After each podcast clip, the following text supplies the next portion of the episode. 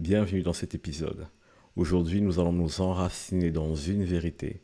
Jésus n'a pas honte de nous appeler ses frères ou ses sœurs.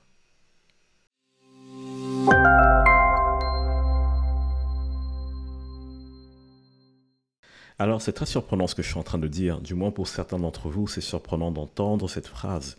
Jésus n'a pas honte de nous appeler ses frères et ses sœurs. Déjà, définissons la honte. La honte, qu'est-ce que c'est? Un sentiment pénible d'infériorité ou d'humiliation devant autrui. Un sentiment pénible d'infériorité ou d'humiliation devant autrui. Est-ce que ça vous est déjà arrivé d'avoir honte? Est-ce que ça vous est déjà arrivé de vous sentir inférieur? Je pense qu'on peut le voir régulièrement. Prenons l'exemple des enfants. Les enfants, ils sont spontanés, ils sont naturels, ils ne se posent pas beaucoup de questions et ils sont juste en train de vivre la vie qui leur est proposée. Et vous savez, parfois les enfants aiment danser, ils n'ont pas honte de danser devant tout le monde.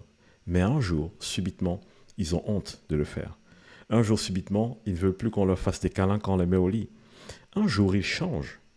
Et nous, on dit, ils ont grandi. Mais en fait, ils sont gênés, ils ont honte. Les enfants n'ont pas honte d'être amenés à l'école par papa et maman.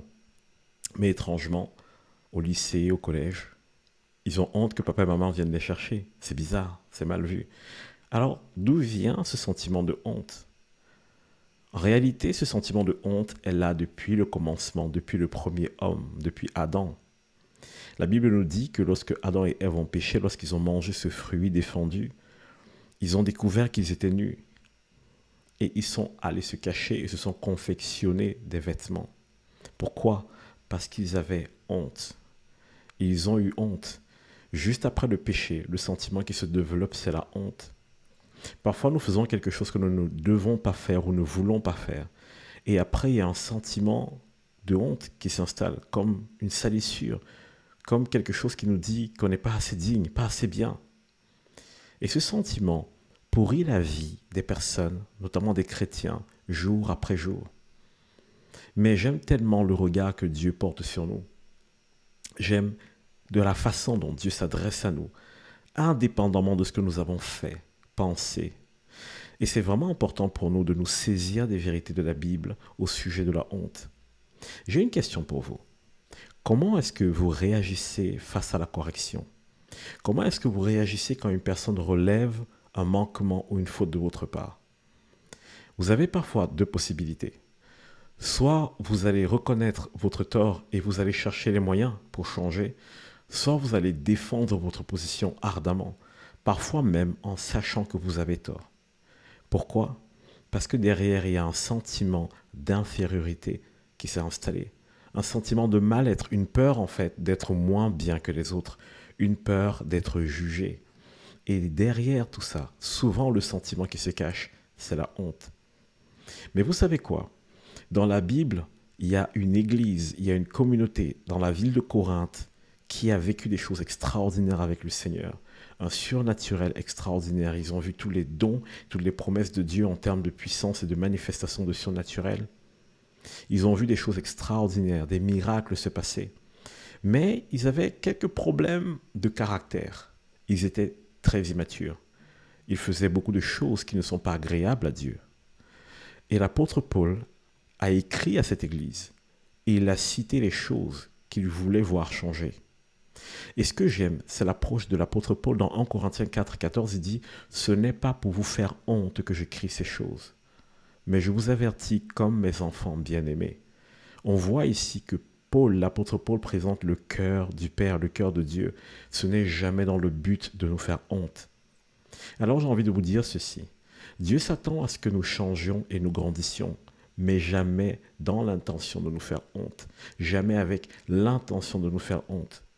Beaucoup de parents veulent voir leurs enfants réagir, alors ils affichent leurs enfants devant leurs camarades, devant leurs amis.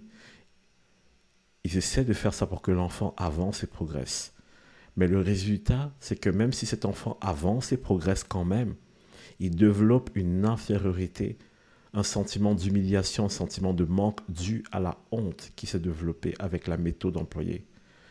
Mais dans le cœur du Père, son souhait, ce n'est pas que nous ayons honte, alors, qu'est-ce qu'on peut dire par rapport à la honte? Quelle est cette vérité dans laquelle j'aimerais qu'on puisse s'enraciner aujourd'hui? Si vous lisez votre Bible en Hébreu 2.11, écoutez attentivement ce qui est écrit.